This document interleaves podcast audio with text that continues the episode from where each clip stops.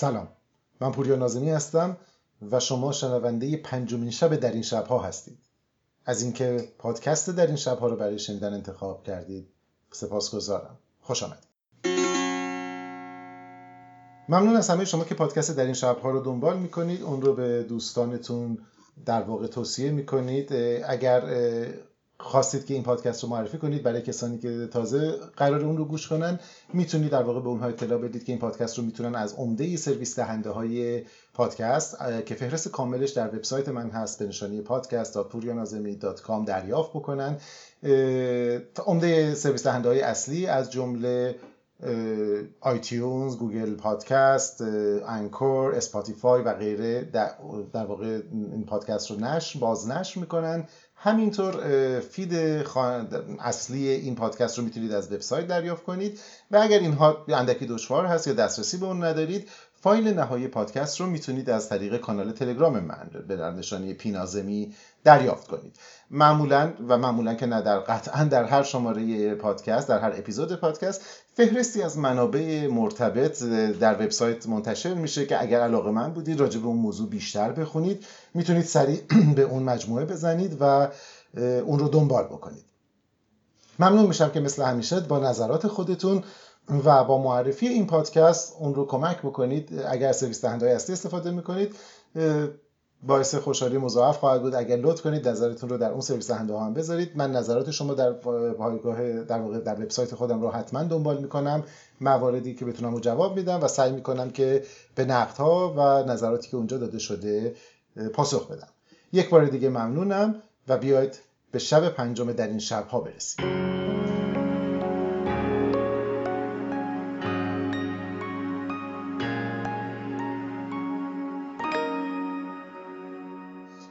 قبل از اینکه برنامه امروز رو در واقع موضوعات اصلی رو صحبت کنیم اجازه بدید که تسلیت بگم به تمام هموطنانی که عزیزی رو در جریان سیل های اخیر از دست دادند. خانواده هایی که در واقع ایام عیدشون بدین واسطه ایام تلخی شد. همینطور کسانی که افرادی رو در حوادث جاده‌ای بیشمار امسال که دیگه پدیده طبیعی همراه نوروز شده از دست دادند خانوادهایی که آسیب دیدند. افراد بسیاری دچار مصدومیت شدن خسارات مالی سنگینی وارد شده و این اتفاق اتفاق تلخ و دردناکی هستش. هنوز شاید زود باشه که ما بدونیم دقیقا چه مقدار به خصوص در بخش بخشی از آنچه که اتفاق افتاد در واقع ناشی از سوء مدیریت بود چه بخشی از اون ناشی از تخریبی بود که ما بر محیط سیستم وارد بیاریم چه بخشش بخش طبیعی بوده.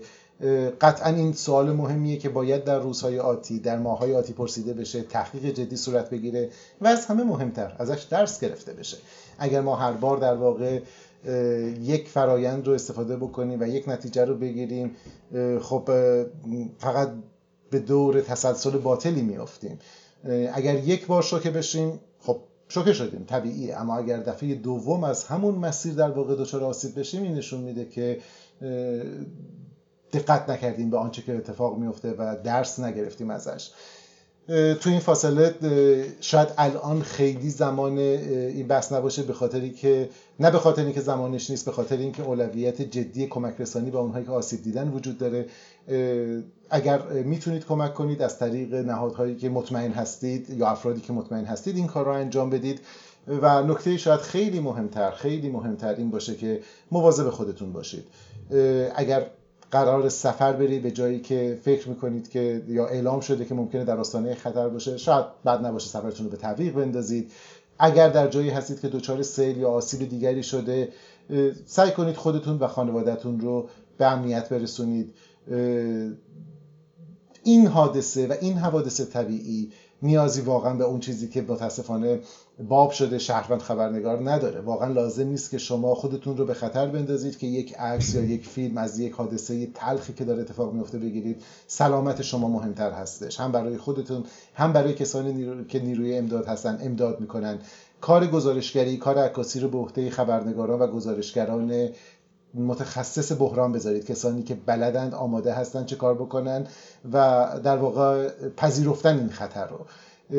مواظب خودتون باشین و مواظب طبیعتمون باشین. هر چقدر از این داستان که در واقع مربوط به سوء مدیریت و اینها باشه به کنار به هر حال نشون دهنده اینه که ما در برابر کوچکترین تغییرات در محیط زیست مناسب پذیریم اندکی اگر بارندگی بیشتر از حد قابل تحمل ما بشه اندکی اگر کمتر از اون بشه. دما اندکی بالاتر بره یا اندکی پایین تر بیاد ما این که آسیب می‌بینیم. پس مراقب باشیم و سعی کنیم که تا حدی که از دستمون برمیاد محافظت بکنیم. همینطور سوال بکنیم از کسانی که قدرت اثرگذاری بیشتری دارن و از طرف دیگر هم بپذیریم که سوال کردن درباره محیط زیست درخواست حفاظت از محیط زیست. نه جرم است نه در واقع اقدامی علیه منافع. اگر ما منفعت ملی رو بخوایم تعریف کنیم بزرگترین منفعت ملی حفظ محیط زیستمون هست. به خاطری که با از بین رفتن اون ما دیگه نیازی به دشمن خارجی نداریم. نیازی به آسیب بیرون نداریم. مثل خانه میمونه که پایه هاش ویران بشه و قطعا فرو میریزه.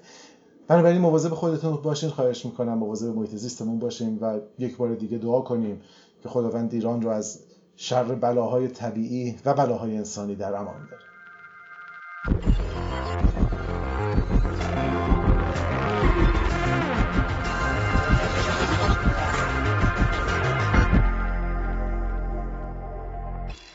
در طول هفته, گذر... هفته های گذشته خبر بسیار مهمی در دنیای ریاضیات اتفاق افتاد. برای اولین بار جایزه ایبل یکی از دو جایزه مهم دنیای ریاضی و یک خانم اهدا شدش. این داستان داستان فوق العاده مهمی هست و به خاطر اینکه لازمه که مفصلتر راجع به صحبت کنیم من صحبت راجع به این جایزه رو به هفته آینده موکول می‌کنم و امروز راجع به دو موضوع در واقع می‌خوام صحبت بکنم. یکی از اونها یک سریال علمی تخیلی جذاب هست که در شبکه تلویزیون در شبکه اینترنتی در واقع نتفلیکس منتشر شده. حتما شما بهش دسترسی دارید به سریعتر از شاید خود نتفلیکس. و درباره بخشی از داستان این مجموعه بینظیر صحبت خواهم کرد و بعد از اون یک مرور کوچک و یک در واقع پیگیری کوچک بر یکی از قسمت های قبلی خواهیم داشت که در رابطه با نیروی فضایی آمریکا بود. اما بیایید بحث رو و داستان امروز رو با داستان سریالی شروع بکنیم که به طور بی قید و بندی به طور بیمهاری به تخیل سازندگانش اجازه پرواز داده. سریال به نام عشق مرگ و ربات ها Love, Death and Robots محصول نتفلیکس مجموعه ای از 18 اپیزود کوتاه انیمیشن هستش. 18 اپیزود کوتاه. تایم های زمانی ببخشید مدت زمانی بین حدود 6 دقیقه تا 16 17 دقیقه متفاوت هستش. هر اپیزود در یک دنیا و یک فضای کاملا متفاوت اتفاق میفته. این تفاوت رو شما هم می‌تونید در سبک داستانگویی و سبک انیمیشن و در واقع تکنیک های ساخت پویانمایی ببینید و هم در فضا زمانی که داستان اتفاق میفته. تنها چیزی که این مجموعه رو به هم وصل می‌کنه نگاه نوعی آینده نگرانه است به ماجرا و به داستانهایی که اتفاق میفته و از سوی دیگه همونطور که عرض کردم خلاقیت بیمهار. اگر این خلاقیت شما رو به جای می‌بره که کنترل سیاره زمین رو به دست ماست بده این اتفاق میفته و نکته جالب اینه که در این مجموعه کوتاه به دلیل زمان اندکی که داره امکان داستانگویی خوبی فراهم شده. امکان این پیش اومده که فارغ از جزئیات داستانهای هیجان انگیزی با مزامین متنوع و لایه لایه بیان بشه. این اتفاق در واقع یکی از فرصت هایی هست که بستری مثل انیمیشن های کوتاه به وجود میاره. این سریال که البته از به هیچ وجه قابل توصیه نیست که اون رو در واقع در محل کار مثلا مشاهده کنید و همینطور حتما اگر خواستید ببینید مراقب باشید که به قول خارجی ها درجه رد بندی محتوایی آر یا بزرگسال داره. به دلیل صحنه های خشنی که داره و همینطور صحنه های اوریانی که داره برای کودکان و نوجوانان اصلا مناسب نیستش. اما هر کدوم از اون قسمت ها هر کدوم از داستان ها در واقع یک زمینه و یک در واقع ایده رو پیش می‌بره و به زبان مختلف به زبان گرافیکی مختلف و در فضا زمان مختلف. خب طبیعتا زمانی که من قبل از اینکه بگم که چرا حالا این سریال مهم هست از نظر من یک اشاره کوچیک بکنم که در واقع تیم بزرگی از تهیه کنندگان پشت سر این سریال بودن. از افرادی مثل دیوید فینچر افرادی مثل تیم میلر که کارگردانی مجموعه ددپول رو در سابقش داره و یک اپیزود از این مجموعه رو هم در واقع کارگردانی کرده. سبکا فوق العاده متنوع از سبکای قدیمی که شبیه به انیمه های ژاپنی هست بگیرید تا سبکای فوق العاده کامپیوتری و واقع نمایی. حتی در یک اپیزود فکر کنم اپیزودی که هست که خود تیم میلر در واقع کارگردانی کرده به نام آیس ایج یا عصر اخوندان ترکیبی از هنرپیشه واقعی و انیمیشن استفاده میشه. اما فراتر از تنوع و در واقع رنگامیزی و سبک و حال و هوای مختلف در این مجموعه که پتانسیل بالایی برای گفتن داستان تکنولوژی داره یک المان که به طور متداولی در داستانهای اینگونه اخیر تکرار شده قایب هست و این اتفاق خوبیه که این المان قایب هستش. و اون بحث حراس از تکنولوژی یا تکنوفوبی است هفتش اپیزود از این مجموعه به طور مشخص و به طور مستقیم با پدیده تکنولوژی و آینده تکنولوژی و پیشرفت تکنولوژی سر و کار دارن. پدیده ای که در اون ما تکنولوژیمون به قدری توسعه یافته که فراتر از انتظار ما هستش و معمولا اینجا جایی هست که داستانهای این گونه مسیر خودشون رو جدا می‌کنن از بقیه. اینجاست که تکنولوژی به خطا میره اینجاست که تکنولوژی باعث میشه که شما در واقع آسیب ببینید تکنولوژی شما رو اسیر خودش می‌کنه و در نهایت باعث نابودی شما میشه. شما این تم و یا این ایده حراس از تکنولوژی رو به طور مکرر در داستانهای مختلف و در نگاه های مختلف می‌بینید. تکنوفوبیا یا تکنولوژی حراس از تکنولوژی اگرچه که به طور رایج شاید بیشتر درباره حراس از تکنولوژی دیجیتال و تکنولوژی ارتباطی به کار میره اما پدیده هست که نسبت به هر فناوری تازه‌ای بیان میشه. در این سریال خوشبختانه این نوع نگاه وجود نداره یا حداقل فوق العاده کمرنگ هست با وجودی که امکان بیانش بسیار زیاد.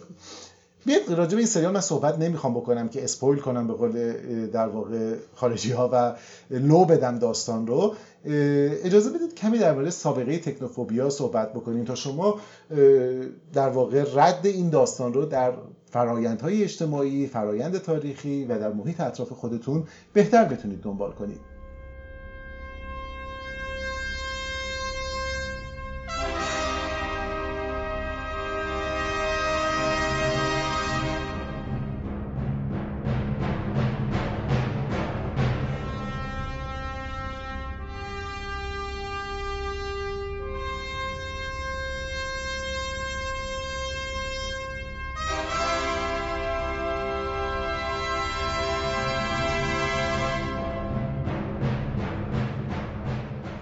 اگر بخواید تکنوفوبیا به معنای عام کلمه به معنای حراس بیدلیل و حراس بی منطق از آینده تکنولوژی رو در تاریخ دنبال کنید می‌تونید تا عصر اسطوره ها پیش برید. ما همواره در واقع با داستان حراس دادن انذار دادن و هشدار دادن نسبت به آنچه که در آینده منتظرمون هست رو به رو هستیم به خصوص در حوزه تکنولوژی باشه. نمونه هاش رو شما می‌تونید در داستان معروف برای مثال ایکاروس ببینید. داستان معروفی که در اساطیر یونان هستش. همهتون شنیدید که ایکاروس به همراه پدرش در برجی در جزیره کرت اسیر بودن و برای فرار پدر ایکاروس که مختره هست بالهایی از پر پرندگان و موم می‌سازه که بتونن پرواز کنن از اون پنجره و فرار کنن. زمانی که این کار رو می‌کنن توصیه پدر این هستش که به خورشید نزدیک نشو و پسر غرق در شوق پرواز به خورشید نزدیک میشه. خورشید موم بالهای او رو آب می‌کنه و او سقوط می‌کنه و از بین میره. در واقع استفاده غیر محدود از فناوری ابتدایی فرواز در اساطیر ایرانی شما در داستان کیکاووس این رو می‌بینید. کیکاووس در سودای پرواز تخت پرنده خودش رو می‌سازه و چون رعایت در واقع اسیر این قدرت تازه میشه کنترلش رو از دست میده عقاب های تختش رو به سرزمین دور میارن و محتاج نجات رستم میشه. این ایده در طول زمان با ما همراه بوده. شما در در واقع دوره معاصر داستانگویی و در واقع در دوره معاصر ادبی در اون چیزی که به نام سپید دم ادبیات علمی تخیلی میگیم نمونه بارز این رو در یکی از معروفترین آثار علمی تخیلی که به نوعی اولین شاید اثر علمی تخیلی مدرن باشه می‌بینید. در داستان هیولای فرانکیشتن که داستان داستان در واقع دانشی است که به واسطه اون مرده ای در واقع زنده میشه. مرده ای رو به مدد ابزارهای تکنولوژی زنده می‌کنن و بعد این چیزی که در واقع به زندگی برگشته دیگه اون انسان نیستش یک حیولا میشه و بر علیه سازنده خودش دست به قیام می‌زنه. البته این تذکر رو بدم که داستان معروف فرانکیشتن داستانی هزار لایه است. داستان نقد اجتماعی هست داستان نقد سیاسی هست.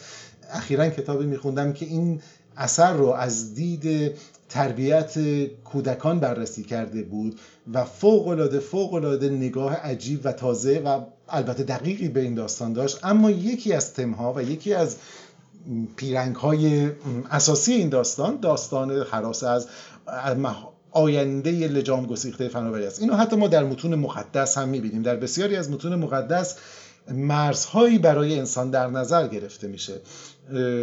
برای مثال اگر شما از یک حدی در آسمان بالاتر برید در اونجا باید شما رو با تیرهای آتشین می‌زنن. شما حق ندارید از یه حدی بیشتر. بعضی از عرصه ها و بعضی از حوزه ها حوزه هایی که شما و علم و فناوری شما حق ورود نداره. شما این روند نگاه رو حتی در بحث های مدرن دانشگاهی امروز می‌بینید. بخش بزرگی از اخلاق در در واقع فرایند تحقیق این هستش که ما کجا باید خط دخالت یا عدم دخالت بکشیم. به خصوص مثلا در حوزه مثل ژنتیک زمانی که مطرح میشه بحث اخلاقی این هستش که ما تا چه حد اجازه داریم با آجرهای سازنده حیات و شکل حیات بررسی کنیم. در حوزه کریسپر که فکر کنم قبلا صحبت کردیم سوال اخلاقی بزرگ این هستش که اگر شما این کار رو بکنید مسیر در واقع خلقت رو دارید دستکاری می‌کنید. آیا ما مجاز به این کار هستیم یا نیستیم؟ گروهی معتقدن در صرف مقابل اتفاقا از نظر اخلاقی ما مجبور به انجام چنین کاری هستیم. منظورم این هستش که این نگاه در واقع عدم دخالت در فضای طبیعی عدم دخالت در آن چیزی که در محیط اطراف میگذره و اجازه ندادن به فناوری برای لجام گسیخته شدن داستان و عنصر تکراری هستش.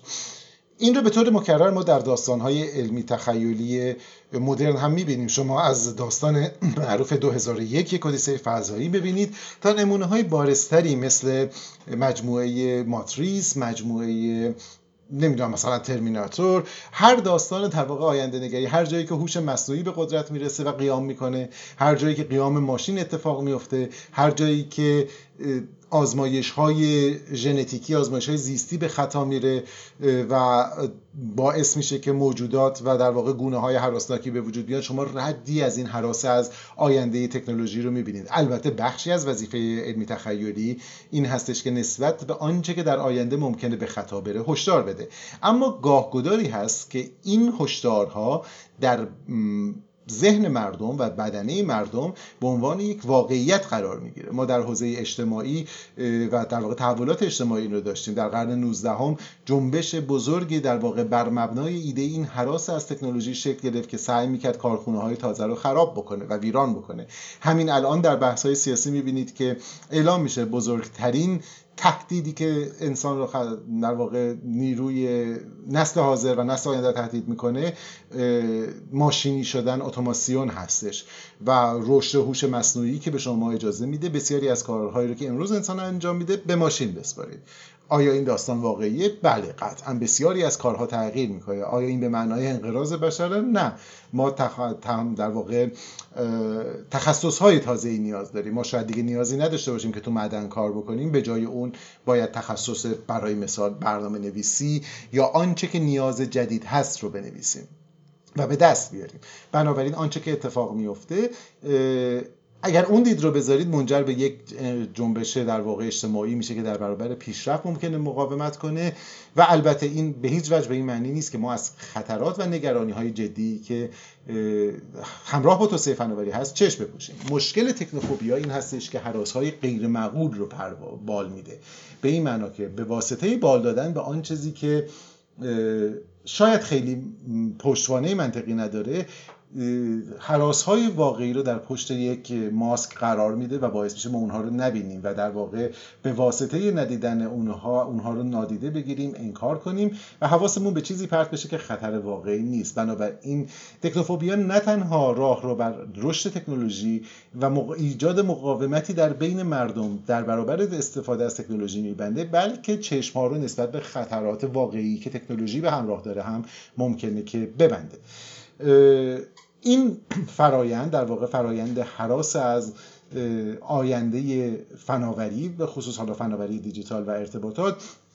همونطور که گفتم باستاب های وسیع اجتماعی هم داره. در بسیاری از کشورها از این ایده از این مفهوم چه به طور آگاهانه چه به طور ناآگاهانه یا ناخودآگاه استفاده میشه برای سانسور کردن برای محدود کردن. شما خاطرتون هستش ما تجربه های نزدیکی داریم. برای مثال زمانی بود که در ایران شما اگر ماشین فکس می‌خواستید بگیرید باید مجوز رسمی از نهادهای ذی‌ربط می‌گرفتید که بتونید فکس کنید. امروز خنده‌دار به نظر میاد اما اون زمانی نگرانی وجود داشت که خب حالا به جای تلفن اگر کاغذی فکس بشه اسناد ممکنه که رها بشه بیرون بیاد. همین داستان ما با ویدیو داشتیم. الان با ماهواره و برخی از شبکه های اجتماعی داریم و این البته مخصوص ایران نیست به جاهای مختلف برمیگرده. خاطرتون هست اون زمانی که در واقع البته شما اگر نوجوان و جوان باشید. احتمالا دیگه یادتون نیست ولی اونایی که همسن سال من و اندکی بزرگتر هستن یادتون هست اون زمانی که در واقع ویدیوها ممنوش بودش استفاده از ویدیو. یکی از ایده هایی که مطرح می‌شد این هستش که ویدیو فارغ از اینکه شما چیکار می‌کنید؟ در نهایت به شکل گریز ناپذیری منجر به از بین بردن بنیان خانواده میشه. شما ممکنه بخواید استفاده خوب بکنید اما فقط کافیه که یک فیلم بد بیاد وارد ویدیو بشه و در نهایت خانواده شما رو نابود کنه.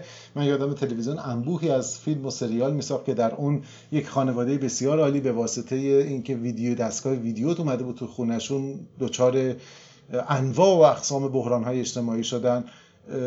خب این یک نوع نگاه هست. یادم همین در واقع داستان در ماهواره تکرار میشه.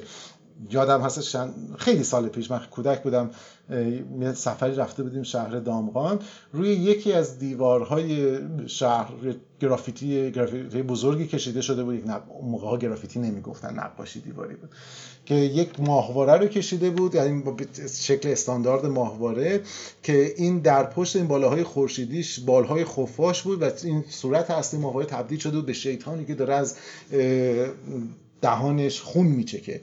و خب احتمالا منظور که نقاش این بود که اون ماهواره هایی که مثلا پیام سیاسی غیر دوستانه میدن منظورش بود ولی خب کل مفهوم ماهواره رو زیر سوال داشت می‌برد و این ذهنیت رو ایجاد می‌کرد. و خب حالا ما باید داریم تلاش می‌کنیم و کلی باید که ماهواره در مدار قرار بدیم. اون حراس ناخدا در واقع حراس غیر منطقی هستش. این در حوزه های مختلف هست در کشورهای مختلف هستش و هر جایی بنا به شرایط اجتماعی خودش خودش رو به شکل تازه نشون میده و به شکل نوعی نشون میده. البته به شکل آکادمیک تر هم بررسی شده در حوزه رسانه برای مثال صحبت از مفهومی به نام در واقع technology determinism وجود داره یعنی قطعی گرایی تکنولوژی که در اون با کسانی که این نظر رو دارن معتقدن که تکنولوژی فارغ از اینکه شما چه استفاده ای می‌کنید یا چه کسی ازش چه استفاده ای می‌کنه در نهایت خودش تعیین می‌کنه که آینده چگونه باشه.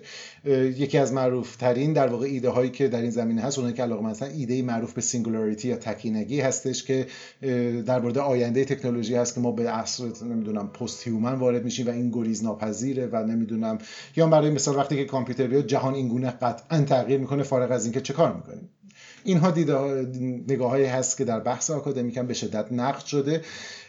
اما در خود فضای در واقع در نگاه های هشدار دهنده هم این مسئله بارها مورد قرار گرفته. شاید یکی از معروف ترین و کلاسیک ترین آثاری که به مفهوم و مسئله تکنوفوبیا پرداخته فیلم 2001 یک اودیسه فضایی باشه شما اونجا شاهد نمونه کلاسیک قدرت گرفتن یا تقیان ماشین علیه انسان هستید جایی که کامپیوتر معروف حال تصمیم می‌گیره برای حفظ مأموریت خودش برای حفظ مأموریت عناصر انسانی مأموریت عامل خطر هستن و باید اونها رو از بین ببره و باید اونها رو در واقع حذف کنه تا بتونه مأموریت رو انجام بده Hello, Hal, do you read me? Read me? Do you read me, Hal? Affirmative, Dave. I read you. Open the pod bay doors, Hal. I'm sorry, Dave. I'm afraid I can't do that. What's the problem?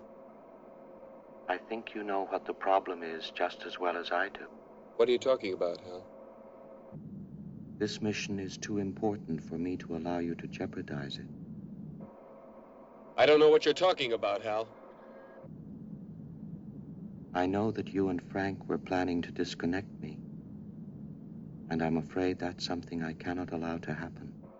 سالهای سالی در واقع و هنوز هم این به عنوان یک نمونه کلاسیک نمونه معیار از و باز باز بیان یا بیان دوباره یا در واقع نشان دادن تکنوفوبیا مورد استدلال قرار می‌گیره. به نظر میاد که خود فردی مثل آرتور سیکلار که ازش به عنوان معمار آینده گاهگداری یاد می‌کنن از این موضوع خیلی راضی نبود. و در جلد دوم کتاب مجموعه اودیسه داستان سعی کرد در بخشی داستان تقیان حال رو بیان بکنه. و اونجا از قول سازنده حال بیان می‌کنه که اون چیزی که باعث شد که این کامپیوتر این در واقع تصمیم رو بگیره این نبود که چون باهوشتر بود چون در واقع تواناتر بود تصمیم به قیام گرفت. به این دلیل بود که مدیران مأموریت بهش گفته بودند که باید دروغ بگه. از در به گفته بودن که نباید هدف معبوریت رو برای خدمه بازگو بکنه تا زمانی که به مقصد برسن تحلیل او این بودش که وقتی که خود کسانی که مأموریت رو طراحی کردن نسبت به خدمه خودشون انقدر بیاعتمادن و ممکنه که اگر بهشون بگن مأموریت در خطر بیفته زمانی که به اونجا برسه ممکنه که اینها واقعا نتونن. به عبارتی او مسئله اخلاقی مأموریتی که ما به ماشین میدیم رو عامل قیام دونسته و در نهایت در ادامه این مجموعه کتاب ها که اگر نخوندین خب حتما بخونید مجموعه های اودیسه رو اودیسه فضایی رو. کار رو به جای در واقع خود ماشین حال که یادتون باشه اسکوزاری حال HAL در واقع نوعی نشانه برتری بود. در اون زبان کامپیوتر IBM و برند IBM نماد شکوفایی یا اوج در واقع تکنولوژی ارتباطات بود. HAL در واقع هر کدوم از حروفش یک حرف مقدمه بر حروف اولیه IBM هستن. او در نهایت در واقع با کاری می‌کنه تو داستانش حال رو تبدیل به یکی از افرادی می‌کنه که به فراسوی مادیت می‌رسه در واقع نوعی رستاخیز می‌کنه و او هم این سفر اودیسه رو تجربه می‌کنه.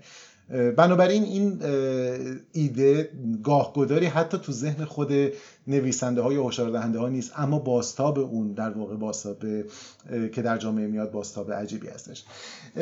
ایده تکنوفوبیا و واکنش ما نسبت به تکنولوژی رو شما می‌تونید در رفتار دوستانتون و اطرافیانتون با پدیده موبایل هاشون و اپ هایی که سوار می‌کنن هم ببینید. این چیز عجیبی نیست.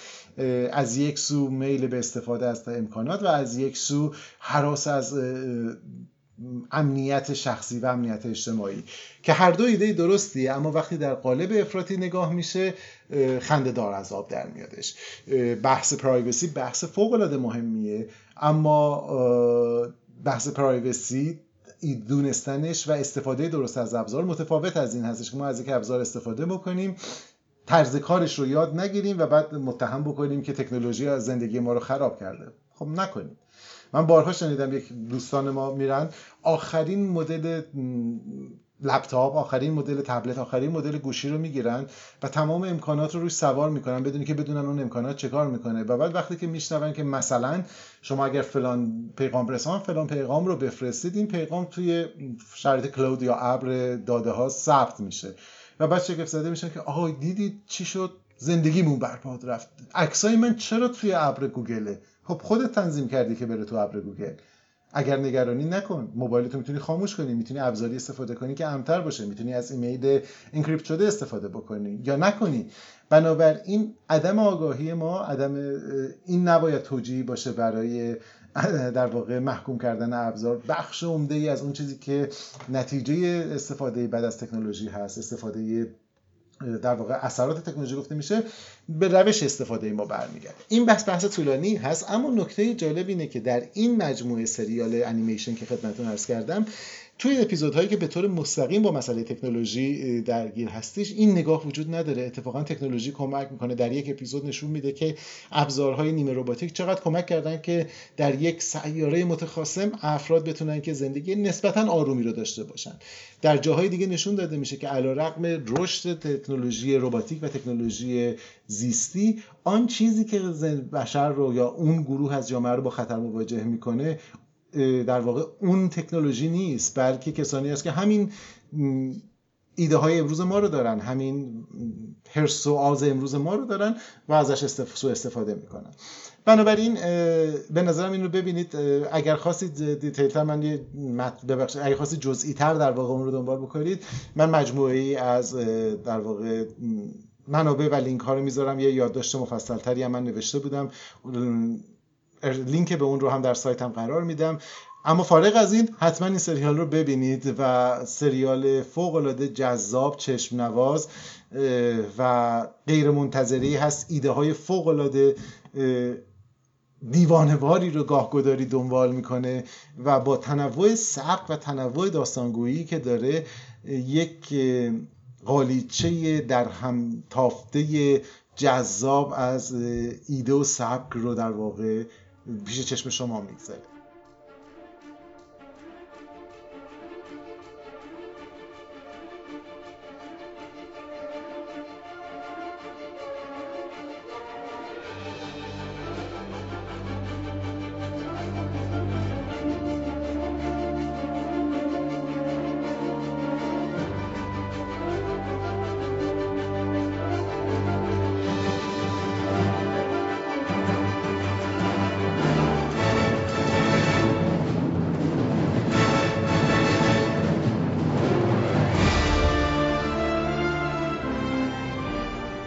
قبل از اینکه برنامه امروز رو تموم بکنیم اجازه بدید یه به حال یک معلم جبر دوران دبیرستان ما گریزی بزنیم به یکی از اپیزودهای قبلی.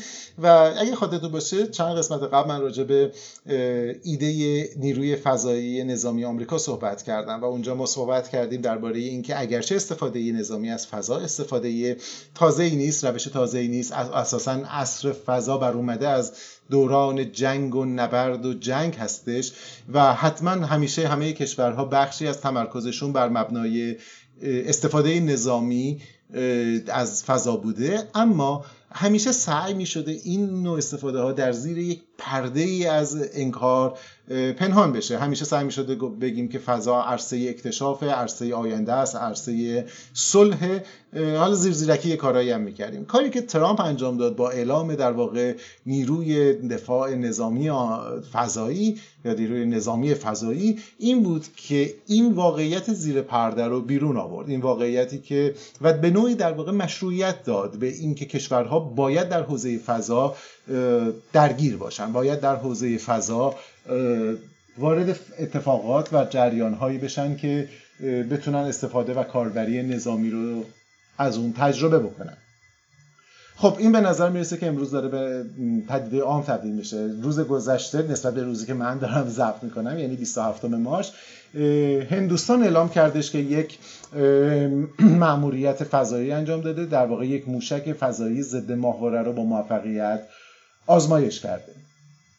این موشک در واقع که بخشی از یک برنامه دفاع فضایی هست یه بخشی از یک برنامه بزرگتری هستش که به نام برنامه دفاع موشک های بالستیک معروف هستش.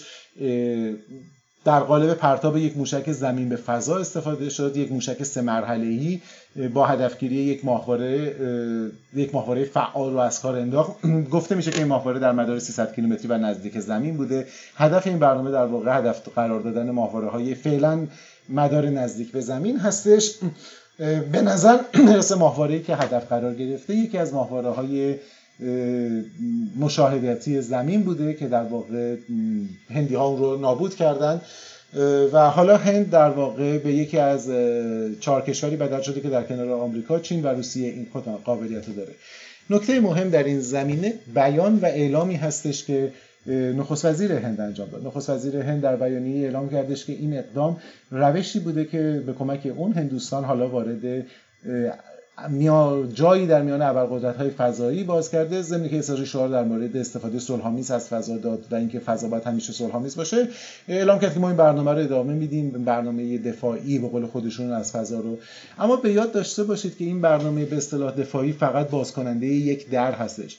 به محضی که ما برسیم اینجا و به رسمیت بشناسیم که ماهواره های همدیگر رو بزنیم نه تنها هر کشوری به خودش این اجازه رو میده که هر ماهواره که از دید اون ماهواره متخاصم هست رو بزنه و حتی در قالب اون چیزی که به نام حمله پیشگیرانه یا دفاع پیشگیرانه گفته میشه اینکه ما قبل از اینکه حادثه اتفاق بیفته در به صورت پیشگیرانه اون رو مهار کنیم می‌تونه در واقع ماهواره که فکر می‌کنه ممکنه که او رو آسیب بده در واقع تحت پوشش قرار بزنه و نابود بکنه. حجم انبوهی از آلودگی فضایی که ایجاد می‌کنه تکان دهنده هستش. بنابراین این به نظر میاد اولین تحقق پیش بینی است که اونجا هم ما اشاره کردیم که یکی از دستاوردهای منفی اون ایده وجاهت بخشیدن به چنین رفتارهایی هست و اینکه کشورها با افتخار اعلام کنند که ما چنین می‌کنیم. باید این داستان رو با دقت دنبال کرد و اون رو پی ببریم. سعی می‌کنیم که حالا اگر خبر تازه شد در قسمت های بعدی در این شبها به اون بپردازیم. هفته آینده ما درباره جایزه ایبل صحبت می‌کنیم. البته اگر خبر خیلی تند و تازه ای پیش نیادش و یک بار دیگه ممنون از شما که وقت خودتون رو با ما تقسیم کردید و شنونده در این شبها هستید. روز روزگارتون خوش